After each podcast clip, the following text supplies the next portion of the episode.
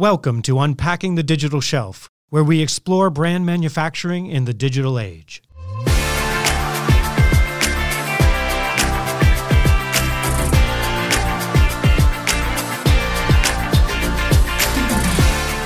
Hey everyone, Peter Crosby here from the Digital Shelf Institute. Throughout a 15-year career at Johnson & Johnson, Matt Fantasier has careened from finance to brand management and now director digital experience at Johnson & Johnson Consumer Health. Each stage of that journey has informed a way of working as a servant leader, helping teams prioritize, execute, and focus on the right metrics to drive the right business result. Matt joined Lauren Livak and me to talk us through his career journey and the set of skills and focus areas required to drive results.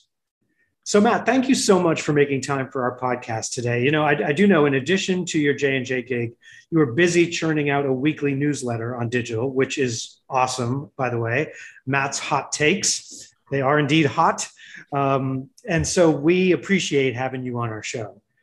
And great to be here. Yeah, thank you. I mean, part of what is fascinating, I think, about your your journey through uh, digital commerce is, you know, you've gone from finance to marketing to e-commerce. It's it's such an interesting mix, and and and I think non-traditional for a lot of people. But so tell us tell us how you made the switch from uh, numbers guy to uh, and maybe they're not that far apart. I don't know. Tell me. Yeah. I mean, I think the dirty secret is I'm still kind of a numbers guy, but I just do other stuff now.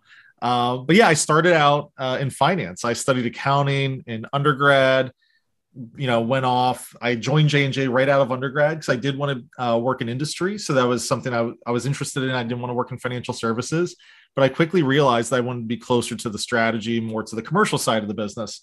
Um, so I got my MBA and then joined the marketing team here about nine years ago. Um, but I think what's what's really helped me make that transition is that especially today, like it was true then, it's really true now that I believe that marketing is really a lot of math and magic. So the the magic parts your traditional marketing, your your you know breaking through and creativity, but there's so much math and so much analytics and data, especially in today's world, um, that that finance background has really really um, served me well. And I, I think today having a diverse career is just really really important uh, helps me see problems from different perspectives um, helps me bring different concepts together. And i think what what really the unlock for me was i always tell people who are career switchers to not apologize for their background. It's those diverse experiences that really make you unique and a special sort of person and lean into that. Be the marketer who can also read a P&L or somebody who is on the sales team but also knows how to use Photoshop. Whatever those things are, um, makes you unique and gives you a you know a specific perspective on the world.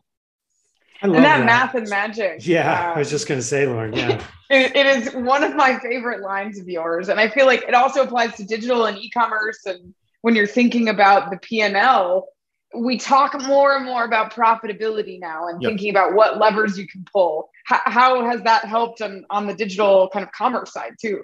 It's huge. it's how you make sure you don't go out of business. I think um, there's. It's interesting if you rewind not that long ago, but you know maybe five or so years ago, all the talk around e-commerce was the you know the endless shelf or the you know whatever people called it but having your entire assortment online was a huge advantage and people being able to buy whatever. Now it's about being choiceful and really making sure that we're promoting the right codes, that we're thinking about profitability, understanding, you know, customer acquisition cost, lifetime value, what's our GP. All of that stuff is incredibly important um, because without paying attention to that, you could very easily lose money every time you sell a product online. Uh, on search costs or advertising costs, fulfillment costs. So really understanding the full e-commerce P&L is just incredibly important if you want to have a sustainable business today and scale it. And you have a really interesting role where you are right now, right? You're integrated into the business, you're responsible for the digital experience. Can you talk yep. a little bit about what that entails and, and how you're working with both the business and the, the digital team? Yeah, my so my team was created almost a year ago now, about a year ago, and it is unique in that oftentimes you see more of like a center of excellence sort of model, which we still have, by the way. There's a lot of things that you don't want to figure out, especially at a large CPG, 30 times for every brand. There's a lot of benefit to, you know, who are the right partners, what are the standards we want to follow when we're advertising. My team's a little bit different because we're actually embedded within the local team. So the way we've described is we're sort of the scaffolding around your traditional marketing team and doing a lot of the work and really working hand in hand with our local marketing teams. So we're taking on work. Um, maybe you know it's post launch, and I can get into some of the specifics, but more hands-on keyboards, more always on sort of maintenance of our uh, marketing objectives in a way that you know, tr- and I've I've sat in traditional marketing roles. My last job was a traditional marketing job, so I I'm not totally speaking out of school here, but you're often you know keeping so many balls in the air that you can't necessarily go deep on everything or really take that pause to really do some deep analytics and figure out what we should do next. That's what my team does. And i think what's unique is also we don't have team goals. My team fully adopts whatever the goals of the brands they support. That's our goals. We have neutrogena goals. We have Aveeno goals. We have johnson's baby goals. And we work to prioritize our work against those business objectives. And Matt, it's really the the difference in sort of traditional marketing and and I want you to say yes, this is true or no, it isn't. I'm just kind of making it up, but uh, it's when you get to the digital shelf and it's an algorithm making choices about whether you've done the right or the wrong thing and and punishing or rewarding you based on that it it has a requirement of a pace of continuous optimization that is just not what yep. traditional markers are accustomed to. And so yep. that's sort of that math and magic, right? And so yep. is, is your team part of kind of building that muscle across these local teams? Yeah, it's a huge shift for marketing today. I mean, the way we've been doing marketing has been the same way since the 50s and 60s. You create a campaign, you put it in market, you wait six months, light some prayer candles, and hope that it worked. Now we have the benefit of data and feedback. You can see what's working and what's not. And as a as a traditional CPG, we're a wholesaler by and large. So that is sort of the model for us where it goes on a truck and it goes to a Walmart or a Target or wherever, and then we wait. But now that we can see some of this, it's it's a rewiring of not just set and forget, but really that always on optimization. And I think the challenge though is really understanding when and how often because statistical significance is still a concept that exists in the world. You can't just optimize off of every single data point, but really understanding when when have I gotten to a point where I've I have a learning where I, I think I know what's happening here and I can make a different choice, um, or it's not clear yet. And let's let let's let this play out for another you know week or two weeks or whatever the case may be. But yeah, it's it's a completely different muscle. It's performance marketing, um, and but the challenge is bringing those worlds together because the brand and the equity still matters enormously it's now coupling that it's an and it's not an or anymore you have to be able to do both well particularly as retail as retail um, sites and media are moving towards a more full funnel experience. Yeah. Uh, simply because that's the way the consumer insists on shopping. Yep. They won't do what you want them to do. They do what they want you to do, and then you yep. have to kind of catch up with them. And so when when you think about those shifts and the opportunity to be more full funnel in the places that you show up, when your folks parachute in uh, and join these teams, mm-hmm. I think one you mentioned it earlier, they adopt their metric, they adopt their KPIs. So yep. they it's not like this person who's has different objectives. Somebody comes in and joins, which I think from what I've heard from other companies, that's not necessarily what happens. And I like that I'd love to hear more about sort of how you arrive at those shared metrics. But yep. overall, how does this change fit in with the rest of the way the business operates, and how have you kind of made that work? I mean, it's it's a lot of making sure that we're all on the same page. There's a lot of the hey, let's make sure we're talking about the goals. What what's important for your business right now? You know, onboarding. Most of my team's new to J and J, so it's like doubly challenging new team a lot of new people that are learning the brands at the same time. So it was extra important for us to spend that upfront time and ground on the strategies. We didn't do anything until we were clear on what are the brand strategies what are the challenges understanding the competitive set in the marketplace so that we weren't just chasing shiny objects or creating solutions looking for a problem essentially. So first step you know align on the strategies but then also align on the priorities. So what are you trying to achieve? And then what's the hottest thing on your list? Um, you can also get into a lot of trouble trying to solve every problem in the book in the first six months.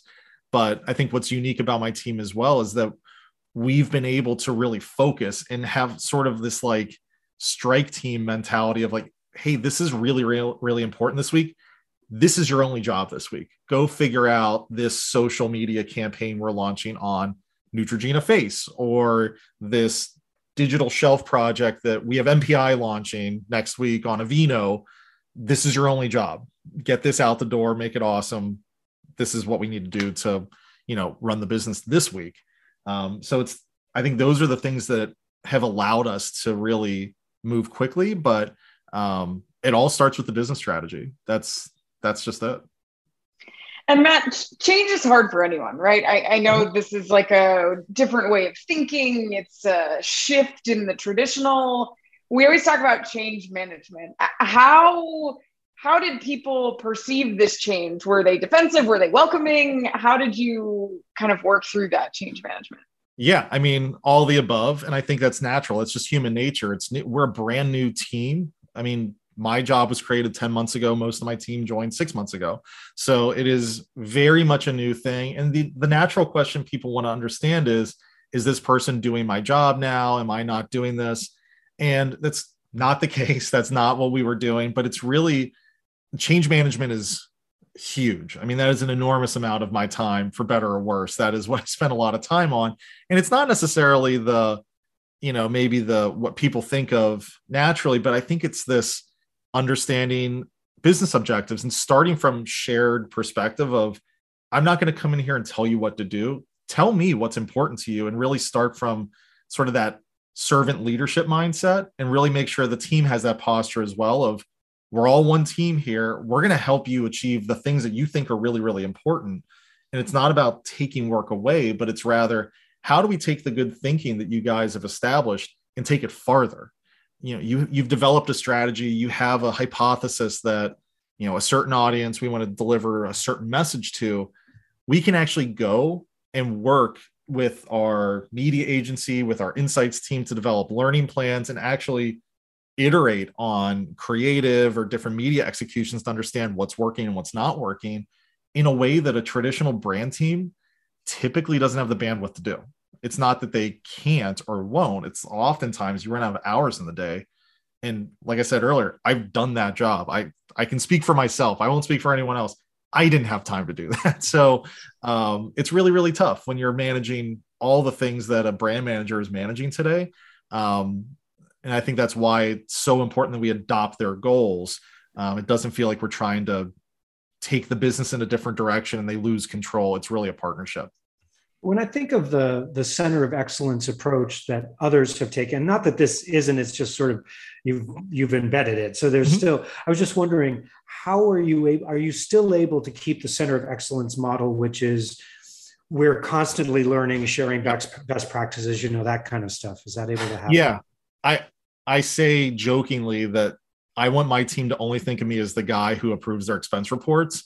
But in reality, it's a little bit more than that. I, I can sort of like assemble the Avengers. We have our weekly meetings. We we have our sort of uh, you know, different pillars have their own little, you know, the digital shelf team connects separately, the paid media managers connect separately. So they're sharing information. My entire team meets on a weekly basis to make sure that everyone understands you know what are the priorities on a week to week basis who needs help sharing learning so yeah i think it's a it's a fine balance that you want to you want to be able to maintain of in the business doing the work with the people but also being able to come back together as a a functional team to to learn from one another.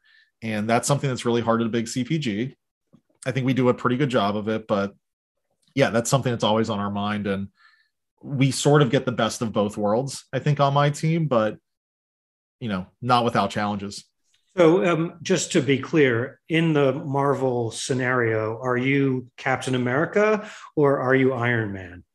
Oh, I don't know. I this is a loaded question. I, I probably feel like Ant Man half the time, like the the dorkiest Avenger, but um, but pretty funny. I'd like to think. Um, no, so but I mean, the, you're the Paul Rudd of J and J. That's what that's. I'll take that all day okay. long. Absolutely. Um, but like the Avengers, we all have very different uh, capabilities, and that's how I've built my team as well. That I think's kind of different. I intentionally recruited people with really different skill sets so that we can. That's part of the need to come together. Oftentimes, too, is I have folks that have search expertise, creative expertise, and we may need to consult with one another or coach one another where someone may have you know they did in their last job or they're you know an expert in a certain type of media we do a lot of that sharing too where it's not just best practice sharing but hey like how did you do this? It, help coach me and learn because there's so much. I mean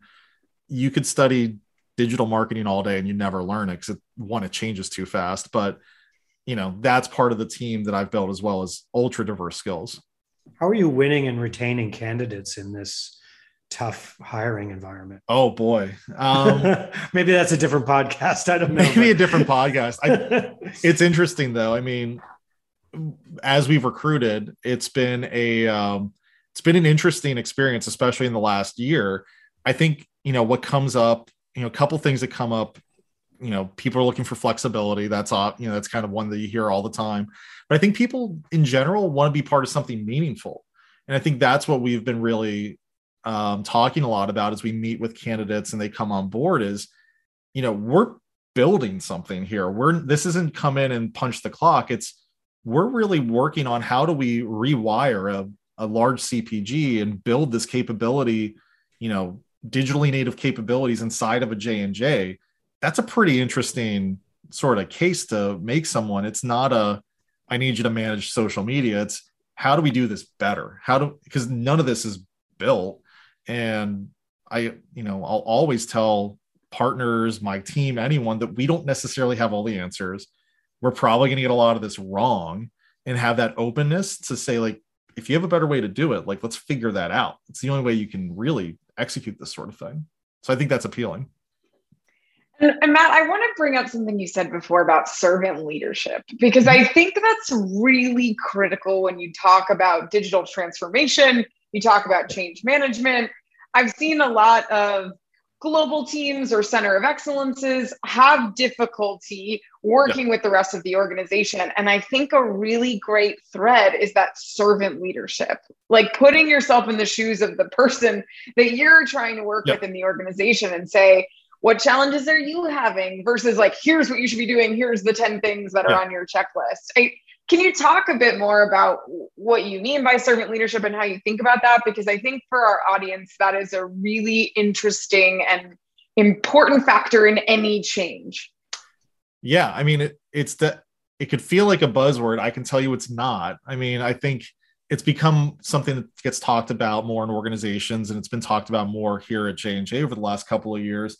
But I've been living it, and I can tell you that you know 90% of what i'm doing in the last year has nothing to do with my technical skills it is all understanding different stakeholders what are the barriers helping to you know bring in the right people to solve a problem or to reduce you know clear a clear an impediment from the path of you know oh we're trying to do this but there's this challenge so i can jump in and do that.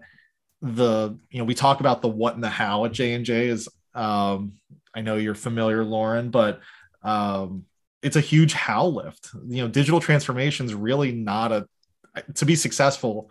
You have to over-index in the how side of things and really make sure that people understand the strategies, you understand them, and you know navigate all those difficult conversations and situations that can arise just naturally. Um, that's been the majority of my job, to be honest. And in doing all of that and, and having this different approach and having the embedded team, have you seen success? Is there some results or anything you can share about how it's been helpful? Yeah, I mean, from a cultural perspective, I think it's been incredibly successful where my team and the brand teams that they work closely with feel connected. They feel like they are part of the same team. They are working extremely well together. And that I 100% credit to that upfront work we did that we just talked about a couple of minutes ago of aligning on goals and making sure that everything they're doing is fully in service of what their strategies and priorities are. So culturally and just like that work, I think it's been incredibly successful. It's still early days. There's of course things that we need to work through still and improve and continuously improve, uh, especially as new challenges arise or we want to take on a new sort of project. But I think that's been incredibly uh, beneficial from a business perspective. I think what we've been bringing is a really different and new way of thinking around uh, our brands. And a couple of the things that really popped to mind is, you know, our performance marketing mindset that we've been bringing, especially in the retail and e-com um, environment. As a CPG, we don't always get that kind of data, but we actually do on the retail media side of uh, things. So bringing that mindset around, you know, profitability and understanding conversion cost and you know all the things we talked about earlier, we've seen huge improvements in sales as well as profitability. So all of them are going in the right direction because we're promoting the right things the right way with the right sort of activation strategies, all geared towards performance with a team that can actually monitor and optimize as we get feedback from the marketplace. That's been a huge one. And I think from a the other one that I, I would point to that's kind of a macro benefit is prioritization.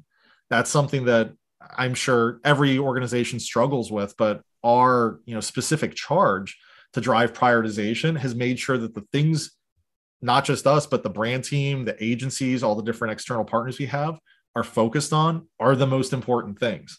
So the work that's getting done, I'm highly confident is the most impactful work that we should be spending our time on. So those have been a couple of the the initial reads over, you know, not a long period of time, but there's a lot of really great examples we've been seeing as we've been really rewiring our approach to going to market.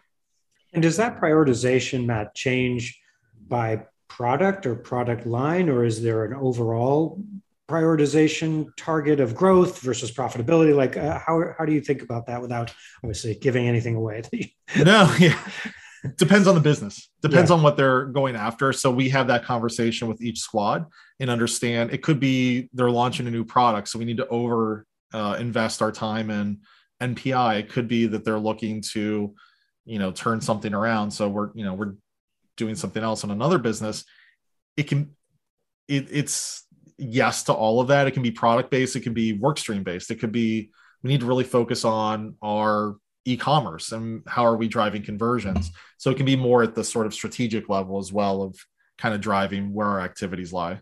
But it, it's very brand specific and Matt, I want to touch on what you said about retail media and getting more insights from the retail media side. Sometimes yeah. you find that the retail team or the retail media team is completely separate than the digital team. Yeah. And I think there's a benefit to having it under one umbrella because it's it's kind of like you're looking at everything end to end and you have all the data in one place. Yep. And and that's not always the same at every organization, right? They usually yep. have separate silos. Can you talk yep. a bit about that piece?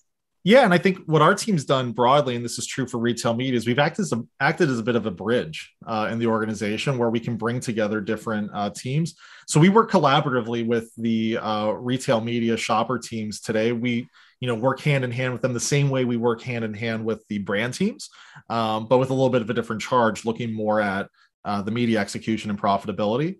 Um, but very similarly, talking prioritization, looking at you know bringing in frameworks and providing some of the you know the the resources to be able to look at this and go deep in a topic that um, you know maybe each team isn't always fully resourced to do. So we've you know we're bringing that same charge that we're bringing to the brand teams to the to the customer teams as well to provide some of that analytical um, bandwidth and horsepower. So very similar but um, it's still a partnership because they, you know, the way we look at it is the brand teams and the retail teams are really owning the strategy.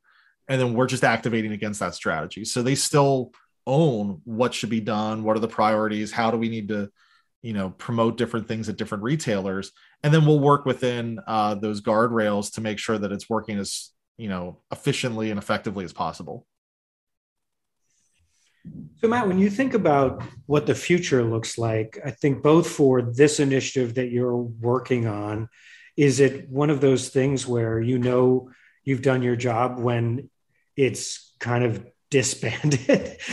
yes. or so they answer that. So I'd love to hear more about that. And then, you know, when I look at your career, and you've been at Johnson Johnson nine years, and that's, I feel like in this industry, I'm, uh, I feel like the for so many people the opportunities have to come by changing your company mm-hmm. because the, but yeah i think it's just noteworthy that you've done a bunch of different jobs at j&j and, and continually rising like how do you think about where you want to spend your time and yeah. and what that looks like as a career yeah um what success looks like is i think yeah, maybe it's me actively putting myself out of a job here, but I, you know, kidding aside, it's, you know, continuing to integrate marketing and digital marketing to just be marketing. It's there is yeah. no digital marketing is an archaic term.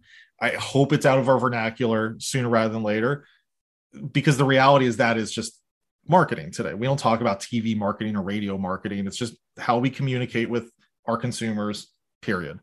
Um, but yeah, I, I think that's that's the ultimate goal is how do we further integrate? How do we make this just our way of doing business? And i think it's not we still need those capabilities. It's just how do we efficiently work together as one team? And that's why we're embedded. And that's what we're striving for is you still need all those capabilities and all those sort of um, focus areas but you got to bring the strategy and the the digital side together the math and the magic just to come back around to my initial point it, it needs to be one thing under one roof. And I think that's the ultimate goal here.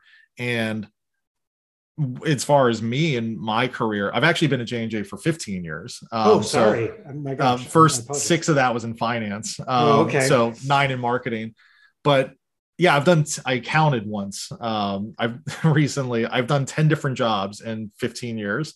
I've worked in all three sectors, two different functions: digital marketing, traditional marketing, worked in skin health, worked in OTC. And I think the moral of the story there is I've been able, I haven't had to leave to grow. And I think that's what's really been exciting for me is I've been able to do different things to grow, to try new functions, new parts of marketing, all under the same, you know, company with you know, it's been nice to not have to change my 401k and be able to do that um, that's you know work i don't want to deal with but you know, kidding aside, it's I think that's been what's been really rewarding about working at J and J is it's it's the good part of working at a big company. There's the downsides that everyone talks about of you know a big CPG and maybe you don't move as fast. And we're trying to by the way that's what my team's doing.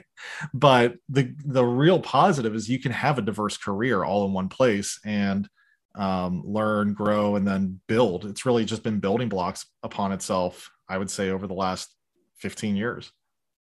15 years. I mean, looking at you, you must have started when you were 15, which is a really amazing. Yeah, I, I use all of our facial care products, so it doesn't just happen. I know. This is. We'll, we'll put this video up on on LinkedIn for everyone to see. It's uh, impressive. Uh, I should have done that myself. So, Matt, first of all, if if um, if folks want to get on your newsletter list, which is really it's a great, you know, you, you do kind of the the things that sort of stood out to you in the week, but also a, a fair amount of hey, here's what I think we have to think about with this, which is a nice a nice mix of of digest and thought. So if they wanted to get on your list, how would they do that? Yeah, the easiest way, because I don't have a clean URL for it, uh, is to follow me on LinkedIn or look at my profile on LinkedIn. I have a link there to subscribe. Um, and when I post, I always have a, um, a link to subscribe or to read the latest newsletter. So should be pretty easy to find, hopefully. Is that like the dentist kids have bad teeth, like uh, the marketing side of a marketer? Yeah, yeah, I've totally neglected the URL, so sorry about that. no, it's LinkedIn's like a great place to go. coming in real hot right now. I'm like, oh boy, I got to fix that. yeah, it's always needs to be fixed in the last moment. But LinkedIn must a must follow on LinkedIn. And yeah, and Matt, overall, just thank you for for putting in the time to come and share with the community. You know how you're thinking about it uh, you know, magic and math and and servant leadership, I just think is a really great way of thinking about how you uh, think about em- embedding and and changing the business and what what the mindset is required, one of humility and yet passion. So thank you for sharing that with us. We really appreciate it. Thanks for having me. Thank you, Matt. Thanks again to Matt for joining us. Check out his newsletter on his LinkedIn page for more of his brain on a weekly basis. And thanks for being part of our community.